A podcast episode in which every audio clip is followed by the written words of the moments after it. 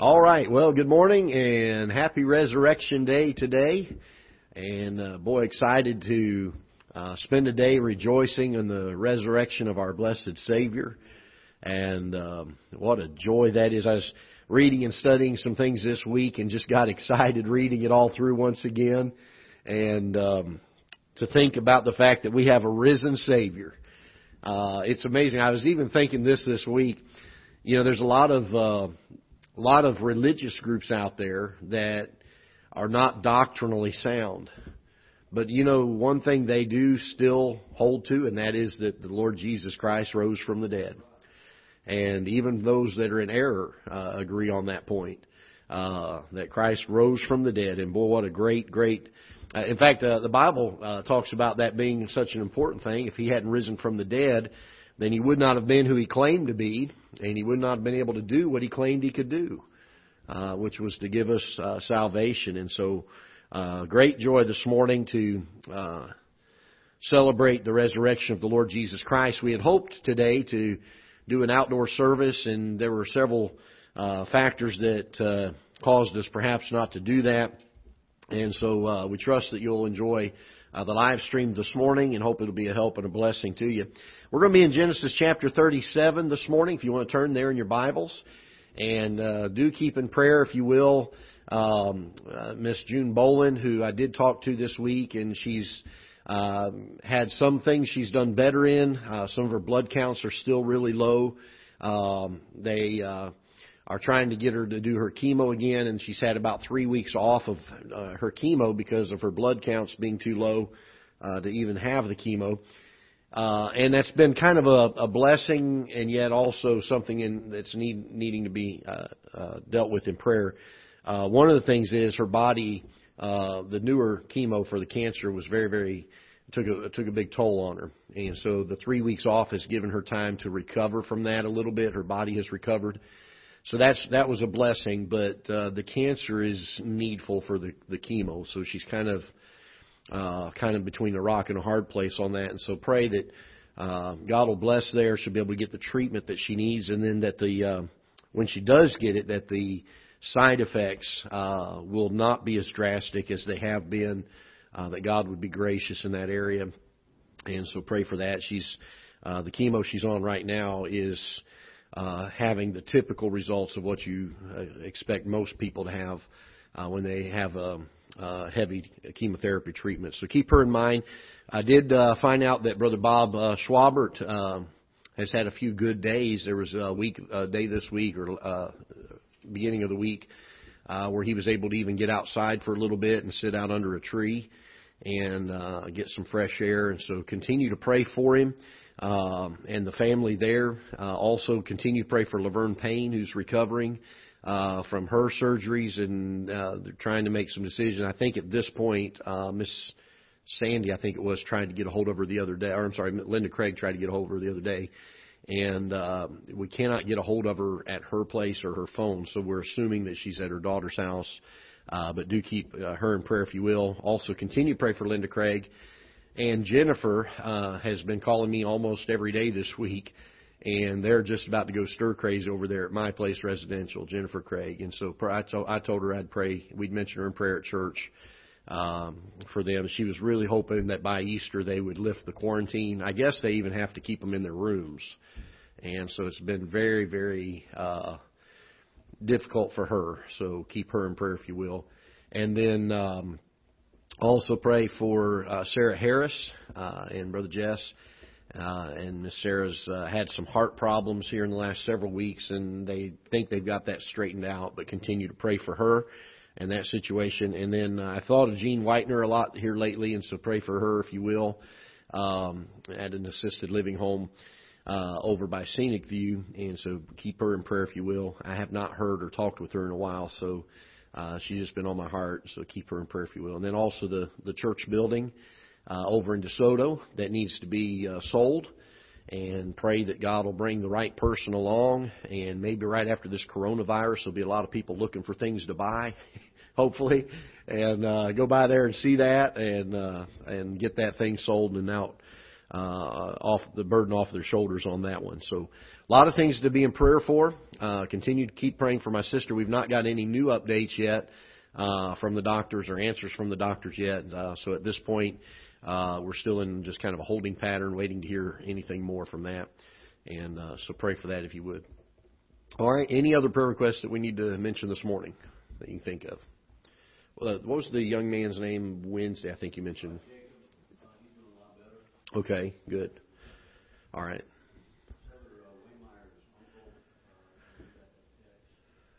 I didn't get one.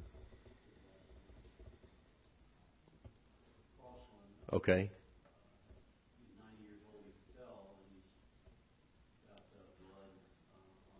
Okay.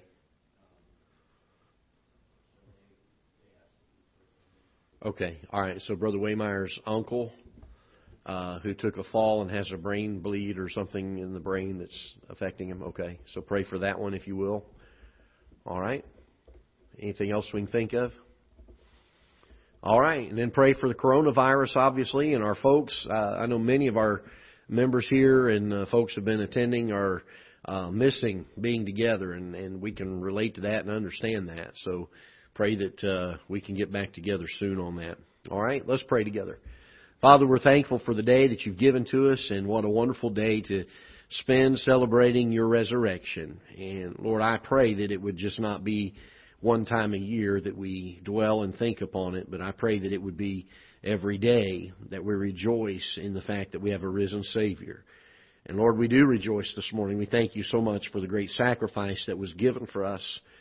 We thank you for you being who you were and being able to uh, have the power and the strength and the might to overcome sin and hell and the grave, and that you've given us victory. And we're thankful for that. And I pray that you would bless in the days and weeks to follow as we rejoice in that, as we uh, do our best to point men to you. I pray that you would uh, enable us and strengthen us for the work and the labor that is so needful in these final hours as we look at these things of this world and believe that your coming is very soon. I pray that you would help us to be diligent, that your Holy Spirit will go before us and prepare hearts and strengthen us and to call to memory uh, the things that we need to know and be able to say to bring people to uh, the point of salvation, that they would make that decision and in their lives trust you as their Savior. We do pray that you would bless these requests that we've mentioned this morning, uh, that uh, you will draw very near to those that are needing physical strength. And I think of Miss June today, uh, especially that is uh, needing to get the chemo. And yet, Lord, when she gets the chemo, it seems like it just really uh, depletes her energy and strength and uh, some of the other side effects that go with that. And Lord, I pray that you would uh, allow uh, there to be a hand of healing upon her that she would not be needful of the chemo very much longer. And then, Father, also that during the time that she is having it, that you would allow the, the side effects to subside and that they would not be as uh, pronounced as they have been. We think of uh, Jennifer Craig this week, and Lord, uh, numerous times this week she's just called to to talk, and just uh, because she's had such a difficult time there, uh, being uh, in in her room, and so pray that uh, Lord, you would allow her very soon to uh, get out of there and to, to have some time to um, uh, go places. And Lord, I know a lot of our people that are dealing with things like this, and I pray that you would uh, give grace and help to increase our patience, and uh, that you would draw very near to us in those times. We think of uh, Brother Waymeyer's uncle that was mentioned this morning, and that you would touch his body and strengthen him. And uh, Lord, that you would give the doctor skill and understanding to know how best to treat him and after all has been done by human hands, I pray that your will would be done, that you would have your hand upon him. And then, Lord, for the church building, and you know, we've been praying for uh, several months now for this to sell, and I pray that you would bring along the right person at the right time uh, to be able to make use of that building and uh, to take that burden off of these folks. And I pray that you would bless our church services and uh, guide and direct us throughout this day as we look into your word. I pray that your Holy Spirit will guide and direct us and help us to understand uh, the truth of your word. And so, Father, we ask for your help and your aid this morning. We understand that without you speaking to hearts, then, Lord, it really matters very little what is said from here. And we ask that your Holy Spirit will do his work. In Jesus' name we pray. Amen. All right, Genesis chapter number 37. Genesis 37. We're getting to the end of the book of Genesis, and it's only taken us a year, so we're doing pretty good. Uh, Miss Kim Dealman has asked that we just go book by book, and we may do that. Uh, at that rate, it'll take us 66 years to get through the scripture. scripture. But uh, it hasn't been good. I don't know about y'all. I've enjoyed it. I really have enjoyed going through it. There is so much in it, and uh, you know we can we can go back when we're done with the book of Genesis and go through it again and find even more that we haven't even begun to. And the Bible is like that, isn't it? So often uh, we get so much out of it, and then at another point in time we'll come back to it, and there's something more there for us and uh, that we didn't see before. And so we're excited about that. Last week we started this chapter and uh, dealt with the idea of Je- uh, Joseph uh, dreaming a dream. He's of course Jacob's favorite. Uh, he was the firstborn uh, by uh, by Rachel, and uh, so understanding that uh, Joseph is dreaming these dreams, and God is kind of giving him um, a foreknowledge or a foresight of what's to come in his life. And one of the things we pointed out last week that I think is is pretty amazing because we know the life of Joseph, we know his character, uh, we know his faithfulness to God, even in times when most people would have uh, turned from God or failed Him. Um, we find that Joseph uh, was faithful, even though God did not show him all of the things that he was going to have to endure. In fact, all that God really showed him was kind of the end of the matter, wasn't it? And uh, when all of these other things happened in the middle, uh, it's easy for us to look at that and say, boy, Joseph, boy, way to go, buddy. You did a great job there. But the truth is, if any one of us had been in those situations, I wonder how many times something would have happened that happened like what happened to Joseph, that we would have sat and questioned, Lord, uh, what's going on here? I, th- I thought these dreams were to show me what your blessings were going to be on my life. And uh, God doesn't always show us every step of the way, does He? Um, maybe maybe He does it so we don't uh, have too much fear at the onset of it. I don't know. But you know, one thing that we can learn from Joseph is we can always trust God because we know that if God has said it, that it's going to come to pass. And uh, we can hold to that, and it gives us great, uh, great strength. It gives us great faith, and uh, allows us to be steadfast in trying times, doesn't it?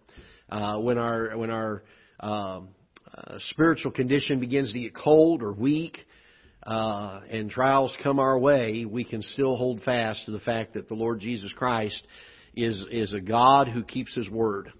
And I'm thankful that He is the same yesterday, today, and forever. And uh, I just I loved that thought last week and wanted to reiterate that. We're going to begin in verse 12, and uh, I'm going to back up to verse 11 for just a minute because it's it's important as we get into the next few verses here. And his brethren envied him, but his father observed the saying. So I want you to understand it from verse number 11 before we get to verse 12.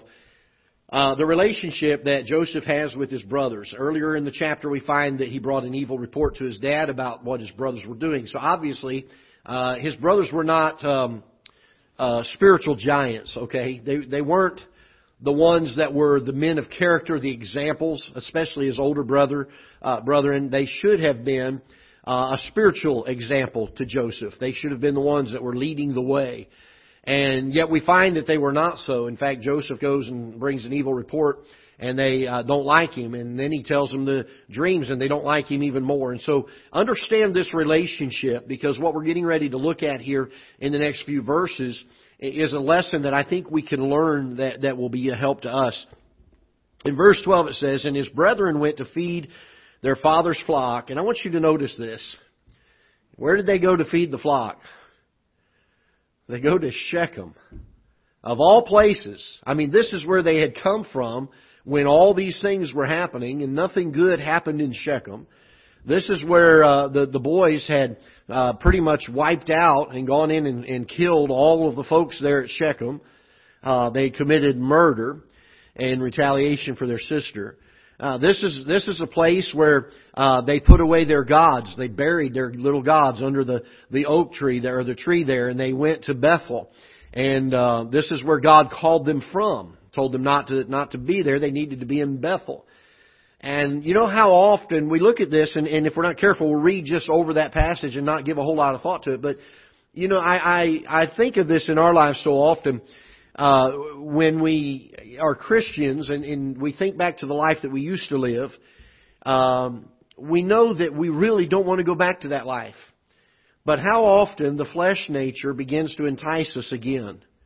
And we go back and we find ourselves sometimes doing the same things we used to do. And we really don't have the desire to do that in, in the spiritual side of things. But for some reason, that old nature seems to get a hold of us, doesn't it? And it's always drawing us and it's always pulling us. And here we find these, these boys, the first chance they get, I mean, this is no small distance for these fellas to take the sheep and uh, to go and, and to shepherd these flocks. I mean, they didn't go uh, just a couple miles down the road to greener pastures. They went several days' journey over to Shechem. I mean, this is a this is a far uh, tri- trip for these guys, and and it was done, I believe, intentionally. There's no other explanation why they would go there from uh, from Canaan, where they were living with their father, all the way over to Shechem again, and to and to have the flocks there. And it caused you to think this thought that these boys wanted to have that lifestyle again. That, that life was drawing them. And so they go to Shechem. In verse number 13, the Bible says, And Israel said unto Joseph, Do not thy brethren feed the, feed the flock in Shechem. Now again, I hold, I hold this uh, uh, to uh, Jacob. I, I look at Jacob and say, okay, at this point, he's, he's living his life as a prince with God. He's being called Israel at this point. He's gotten to a point where I think he's turned the corner spiritually, but yet he's still allowing his children to go back to Shechem. They they they go and he he's like, okay, fellas, we'll see you. Have a good time, you know, and and he doesn't keep them from going back there. And it says, "Do thy brethren feed the flock in Shechem?" So we know that Jacob knew where they were at. He says, "Come and I will send thee unto them." And he said unto him, This is important to me. And he said unto him, Here am I. Now, now think about that for a moment.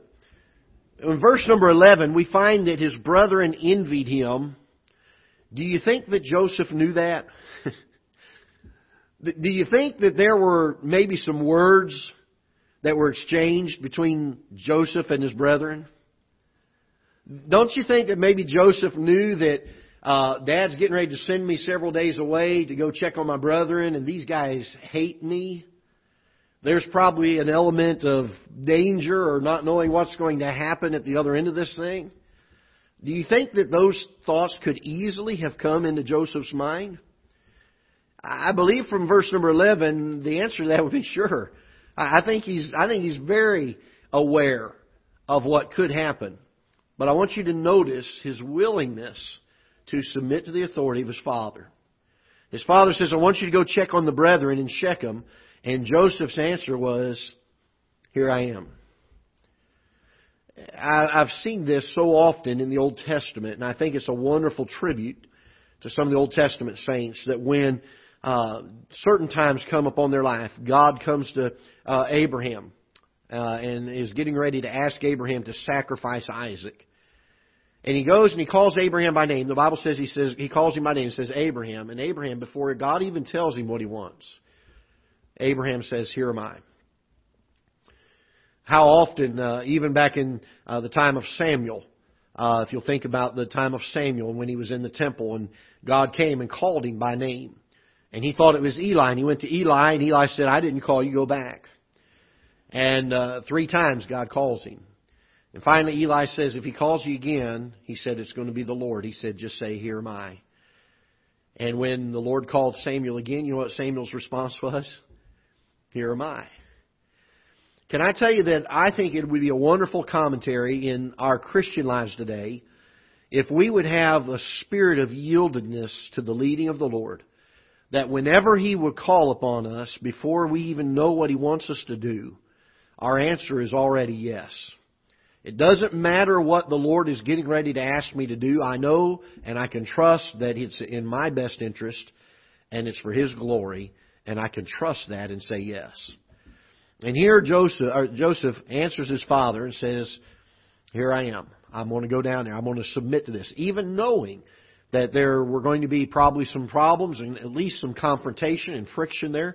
He goes and he's willing to do what his father says. And he said unto him, Go, I pray thee, see whether it be well with thy brethren, and well with the flocks, and bring me word again. So he sent him out of the vale of Hebron, and he came to Shechem.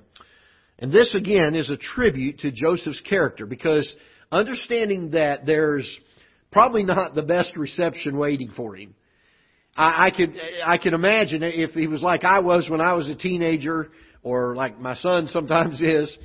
We obey, but we obey grudgingly. Y'all remember doing that when you were little? Uh, obey grudgingly. Okay, Dad, I'll do it because I have to, you know. And and uh, there were times that I did the letter of the law of what my dad said, and as soon as I accomplished it, I was done. That was the bare minimum to obey, and I have obeyed. Any of you ever been guilty of that in years past? you, you know where that line is. In fact, in the New Testament, during uh, the Lord Jesus Christ, when He was on uh, the the earth uh, um, in, during the, His earthly ministry, uh, the Jews were under Roman occupation. They were under uh, Roman rule. And in Jerusalem, there was a law that said that a Roman soldier could constrict a young Jewish boy to carry his load up to one mile. And so a lot of these boys would go around and they knew where the key places were where these soldiers would get them most of the time. And they would literally mark off one mile and put a stake. And they would go all that distance and they would drop that burden all the way down there. And you know what? The Lord Jesus Christ taught about that. He said, if one compel you to go a mile, he said, go with them twain. He said, go the second mile. Be a testimony. And, you know how oftentimes uh, we as, as as young people, when our parents told us to do something, we obeyed technically everything they said, but we didn't go any further. And we look at this, and it would have been very simple, especially with Joseph knowing what was waiting at the end of this trip, for him to go to Shechem. That's where his dad told him to go. And the brother and not be there, and for him to come back and say, Dad, I tried. I couldn't find them. But he doesn't do this, and it speaks highly to his character. He goes and he asks the strangers in the area. He says, "Have you seen my brethren? Where are they at?" And he goes another several hours journey uh, to go find his brethren in Dothan. Now, I want to say this about that principle because we can all relate to doing that with our our families when we were younger, and perhaps before we learned to have a little more character in our lives. But the truth is, how often do we do the bare minimum of what God has asked us to do? We, we tiptoe that fine line. God, I'm not sinning. I'm right at the edge of where you've told me I can't go. Or I, I've done it for you, Lord, but I've not, I'm not doing an ounce more than what you've asked me to do.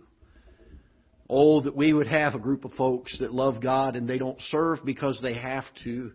They serve because they get to because it's an honor and it's a privilege to serve the Lord. And, and Joseph looked at this. He wasn't doing this, by the way, for his brethren's sake. Do you, do you get that so far from the passage? He's doing it for his father's sake. He's doing it for the love that he has for his father. And in verse number 18, and when they saw him afar off, speaking of his brethren, uh, uh back up verse 17. And the man said, They are departed hence, for I heard them say, Let us go to Dothan. And Joseph went after his brethren and found them in Dothan. And when he saw them afar off, or when they saw him afar off, even before he came near unto them, they conspired against him to slay him. This is how badly his brethren hated him. You can't, you can't read this passage without realizing that Joseph knew how his brothers felt about him. Yet he continues on and they said one to another, Behold, this dreamer cometh. Now, come now therefore, and let us slay him, and cast him in some pit, and we will say some evil beast hath devoured him, and we shall see what will become of his dreams. And Reuben, now remember Reuben is the eldest one, Reuben is the one that slept with one of his father's concubines and kind of lost that uh, position of the firstborn and the, the authority, the reverence, the respect that the dad was supposed to have and the, the to get the birthright and the blessing and all of that. Uh, Reuben's kind of lost out of that position at this point, and uh, and he's really kind of a weak-kneed character kind of a fella, because the Bible says, and Reuben heard it, and he delivered the, him out of their hands and said, "Let us not kill him." Now, we would read that verse, and if we're not careful, we'll think, okay, Reuben had a soft spot in his heart for Joseph. But that is not the case.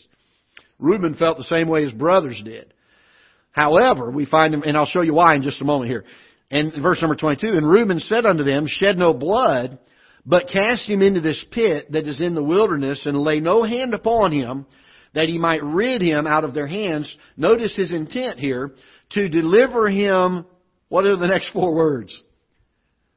To his father again. You know what Reuben's concern was? What's dad going to think? It wasn't, boy, I don't want my, this is my baby brother and I love him and I don't want him hurt. Reuben didn't care what happened to Joseph. What Reuben cared about is what is my dad going to think? He's trying to get back in the good graces of his father. He's more concerned about what his dad thinks than he is about the well-being of Joseph himself. We'll find the, that also as we go over to verse number 29. At some point, Reuben leaves the group, and we don't understand, the Bible doesn't tell us why or for how long. But for some reason, he leaves the group for a while. He comes back, and when he comes back, we pick up reading in verse number 29. While Reuben's gone, by the way, the brother, the brothers see a caravan and they sell their brother into slavery. We'll read about that here in just a moment. So Reuben returns, verse number 29, and Reuben returned unto the pit, and behold, Joseph was not in the pit, and he rent his clothes. Again, not because he was sorrowful for Joseph. But notice what it says, and he returned unto his brethren, and said, The child is not, and I, whither shall I go? You know what he was saying? Dad is going to kill me. I'm the oldest, and he is going to hold the responsibility of Joseph's well-being as my responsibility. He did not care a bit about Joseph, but he did care a lot about what his dad thought. And I want to say this because we find a beautiful picture. I say a beautiful picture. We find a very distinct picture of uh, people that try to put one foot in the world and one foot on the Lord Jesus Christ, and they try to straddle the fence. Here's Reuben, and uh, and the brothers want to unanimously they want to kill their brother, and Reuben says, no, no, no, no, no. Let's uh, let's not kill him. Let's put him in a pit. Now notice he doesn't tell them why he's wanting to put him in a pit. In their minds, they're probably thinking, oh yeah, that'd be far better. We're not going to shed his blood. We're just going to let him starve and, and freeze to death down in the bottom of this pit, and that'll be far better. Then we could sleep a little easier at night. But he tells them half of the story. And he's trying to appease his evil brothers, and he's trying to appease his spiritual father. He's trying to have the best of both worlds here. And here we find a picture of the old nature and the new nature fighting and warring one with the other. And so many times in our Christian lives, we try to live the Christian life. We have the desire to live the Christian life, but we try to keep one foot in the world. And we find that that never works. It never works. So they're always at enmity with each other. Now, verse number 24, if you'll, verse number 23, excuse me, if you'll back up, we'll see what has transpired in between these times. And it came to pass when Joseph was come unto his brethren that they stripped Joseph out of his coat, his coat of many colors that was on him, and they took him and cast him into a pit, and the pit was empty, there was no water in it. And they sat down to eat bread, and they lifted up their eyes and looked, and behold, a company of the Ishmaelites came from Gilead with their camels, bearing spicery and balm and myrrh, going to carry it down to Egypt. And Judah said unto his brethren, What profit is it if we slay our brother and conceal his blood? Come and let us sell him to the Ishmaelites, and let not their hand, our hand be upon him, for he is our brother in our flesh, and our brethren were and his brethren were content.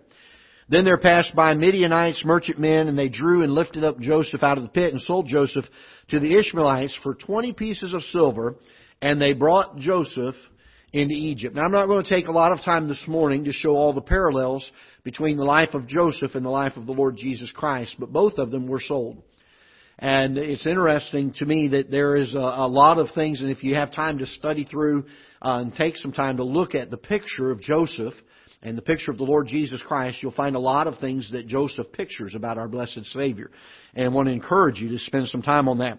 Uh, in verse number uh, 31, the Bible says, And they took Joseph's coat and killed a kid of the, uh, of the goats and dipped the coat in the blood and they sent the coat of many colors, and they brought it to their father, and said, This have we found. Know now whether it be thy son's coat or no. And he knew it, and said, It is my son's coat. An evil beast hath devoured him. Joseph is without doubt rent in pieces. And Jacob rent his clothes, and put sackcloth upon his loins, and mourned for his son many days. And all his sons and all his daughters rose up, look at this, to comfort him. Now, if, if this isn't the epitome of hypocrisy, they're the ones that caused the sorrow, and then they come along and they try to act like they're giving comfort to their father. How oftentimes, and we live in a day uh, where uh, there is, uh, and the Bible speaks of it, uh, that there's a danger of this, but how oftentimes do we see someone who is overtaken in a fault, let's say, and outwardly we seem sympathetic. But on the inside, there's almost an idea or a mindset, well, I'm much better than they are now. And I know a lot of times, eh, growing up, uh, I have an older sister, and she's probably watching this this morning. She'll probably watch this this morning, so she's probably going to shoot me for this. But if you ever grew up with an older sister, they always get you in trouble. They tell on you for every little thing. Even things you didn't do, they make them up and tell on you. And I mean, they're going to find ways to get you in trouble. And uh, there were times that, uh, as little kids, that one or the other of us got in trouble, and outwardly we would be seeming like we were sad for the other the other one, but inwardly we're like, "Ha ha, I got them, yeah." And there was almost a glee to it. You know, the sad thing is, uh, there is a tendency sometimes in our nature uh, when when people that uh, fall into sin or they, they they have some problem that they're dealing with there is an outward sense of concern, but not an inward sense of compassion. And I think this is something that, again, is pictured here very clearly. That here these boys are trying to put on an outward form of comforting their father, when the truth of the matter is, in their heart of hearts, there was no compassion there. There was no love lost in this whole ordeal of, of losing their brethren.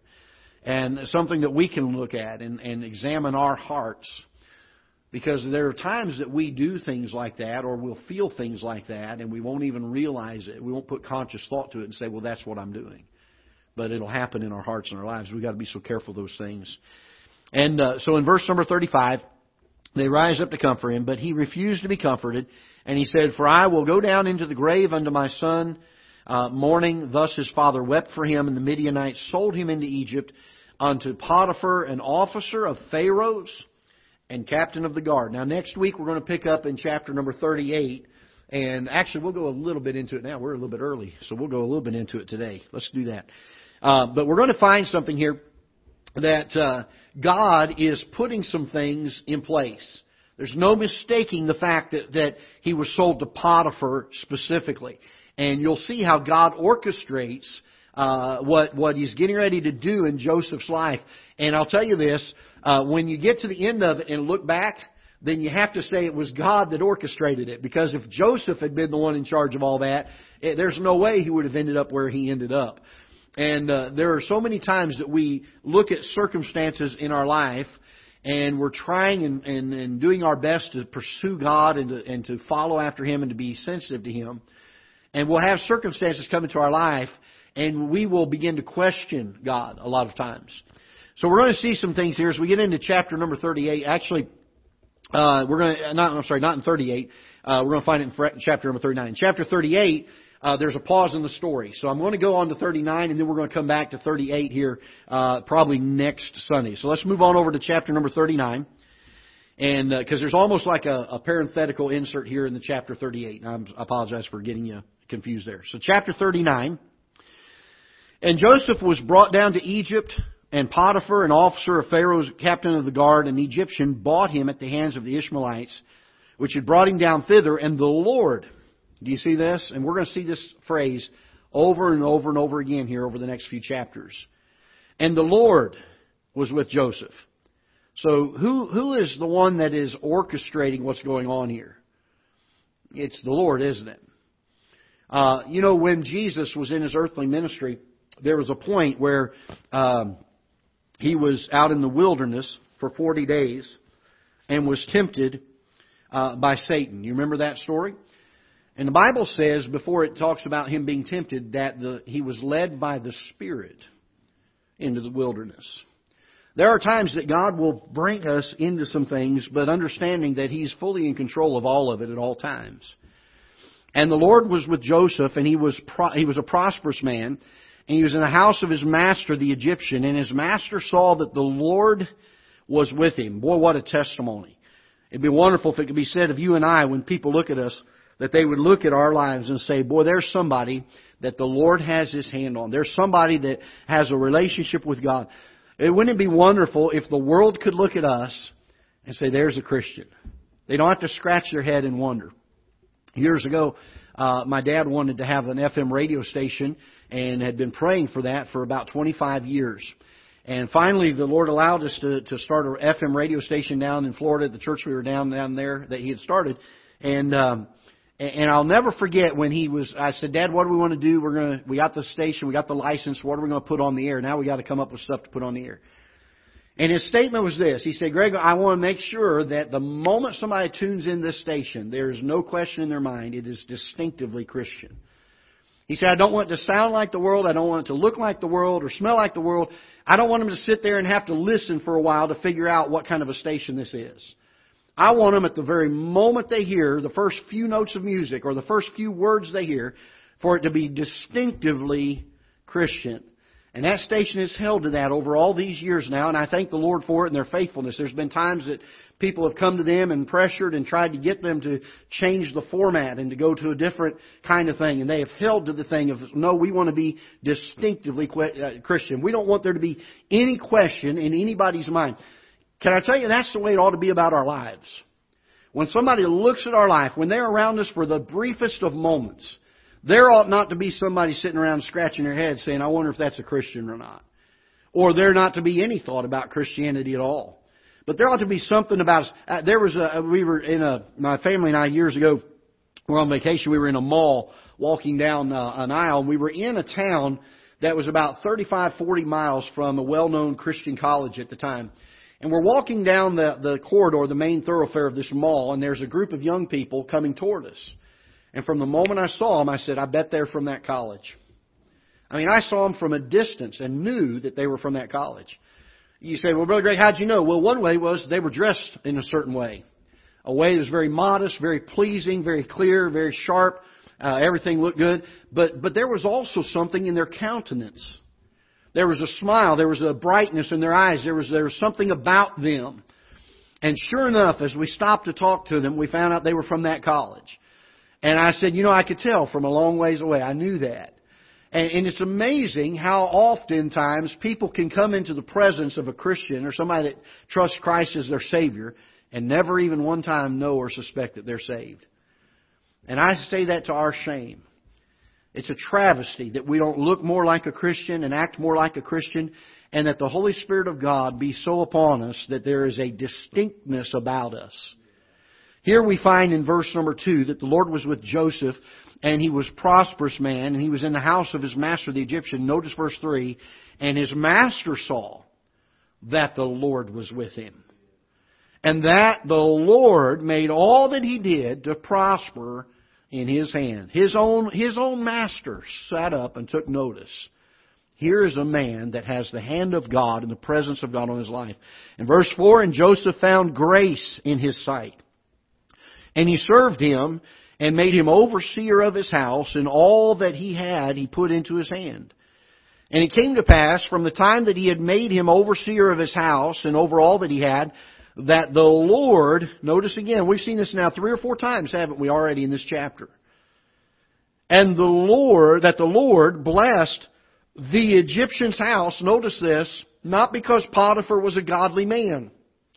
Not because his family was a godly family. But he blessed Potiphar's house for what reason? For Joseph's sake. For Joseph's sake. We've taught and preached on this many, many times. We miss so often in the day that we live the impact that our life and how we live it will affect those around us. And I say that if we live a life that is worldly, it will affect the people around us in a negative way. If we live a life that is godly, it will affect those around us in a spiritual way and in a very good way. He blesses Potiphar's house. He puts his hand upon Potiphar's house, not because Potiphar is a godly man, but because of Joseph and because of his godliness and his character. And it came to pass from that time, from the time that he made him uh, overseer in his house and over all that he had, that the Lord blessed the Egyptian's house for Joseph's sake. And the blessing of the Lord was upon all that he had in the house and in the field, speaking of everything that Potiphar had. And he left all that he had in Joseph's hand, and he knew not aught he had, save the bread which he did eat. And Joseph was a goodly person and well favored. Boy, speaking highly of this man's character. Now, something that is amazing to me, I mentioned it briefly last Sunday, is this. When we look at the uh, the volatility. That's a good term, isn't it, Brother Harold? The volatility of jo- of Jacob's life. Don't don't we? I mean, we see mountaintops. We see him walking with God. We see excitement, God doing something in his life, and we see Joseph being one of the most ornery fellows you've ever met. And then he's back up on the mountaintop. He's back. There is an inconsistency in Jacob's life. And now I want to stop and pause and, and, and make this mention of this that as a parent, as someone who has influence over other people, our lives will affect those around us. But I want to make this statement from Joseph's side of things. Just because you grew up in an environment that did not have everything going for you spiritually that you should have had going for you does not excuse you from your making your choice to serve God. One of my dearest friends in all the world. He and I grew up together came from a, a family and a life that, to be real honest with you, he didn't have a whole lot going for him. I was about 10 years old, I think it was. I first met him. He lived across the street from me. Never knew his never knew his uh, his real dad. Uh, was from a, a single parent home. His mom is precious Christian lady now, but in those years had lived a very rough life, very difficult life. And uh, my friend Bill is he grew up without a whole lot going for him. He went to public school and and had some some bad influences there. But he came to church one Sunday. I'll never forget the day he came to Sunday school and he came into the main service from Sunday school. And he said, "Man, I got saved this morning." Just a young guy.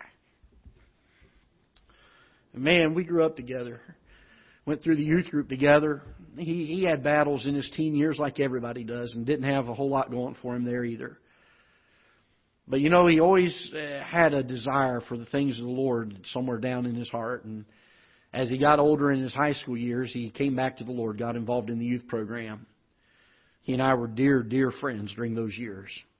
I went off to college. I was a few years older than he was. Went off to college before him, and boy, he just couldn't wait to go to college. I was one of those guys that crammed six years or four years into six years, and uh, he, he was kind of praying, I think, that I'd take another year or two so he and I could be in college together because he wanted to go to the same college and everything. Surrendered to preach. Talked with him this week. He's pastoring a church out in Kansas. For a number of years, he was my assistant pastor when I pastored down in Florida. Can I tell you this? He would have had every reason, and nobody would have looked at him and thought any less of him if he had never made anything of his life, spiritually speaking, because they would have looked at it and said, you know, he really didn't have a whole lot going for him. But here was a young man who made his choice. He didn't get a lot of encouragement. He didn't get encouragement from mom and dad. Didn't get encouragement from grandma and grandpa a whole lot. In fact, probably the opposite. Probably thinking, boy, there's not a lot of money in ministry. Are you sure you really want to do that? And yet he remained faithful. Pastor's a small church, and they struggle. They do. But God's been good to them. And I can't wait one day to stand in heaven and hear my Savior tell him, Well done, thou good and faithful servant. Because he made his own choice. By the way, I grew up in a pastor's home. My, my situation was completely different. I had absolute support. But can I tell you this? I was just as responsible for my choice in life as he was for his choice in life. We've got to understand this that you cannot just excuse away uh, the obedience to God's will for our lives just because of the background that you've come from. You must make your own choice. And here's Joseph. I mean, we look at him and we say, wow, what a young man of character. What a young man who is faithful. Had a mom who was into idolatry. Had a dad who was up one minute and down the next. And yet he was a young man who said, I want to pursue after God with all of my heart. We'll pick up there next week. Let's be dismissed in prayer. Father, we're thankful for your word. We pray that you bless it and use it. Bless the service to follow and speak to our hearts, we pray. And Lord, as we rejoice in this wonderful, wonderful resurrection day, may we keep in mind, not just this day, but throughout all the days of the year, how precious you are to us. That we have a risen Savior who's no longer in the tomb, He's no longer in the grave. That we rejoice in your resurrection. And Lord, I pray that you would bless us throughout this day, encourage our hearts, and strengthen us for the labor and the task that you have at hand in these last days. We pray in Jesus' name. Amen. All right, we'll be back in about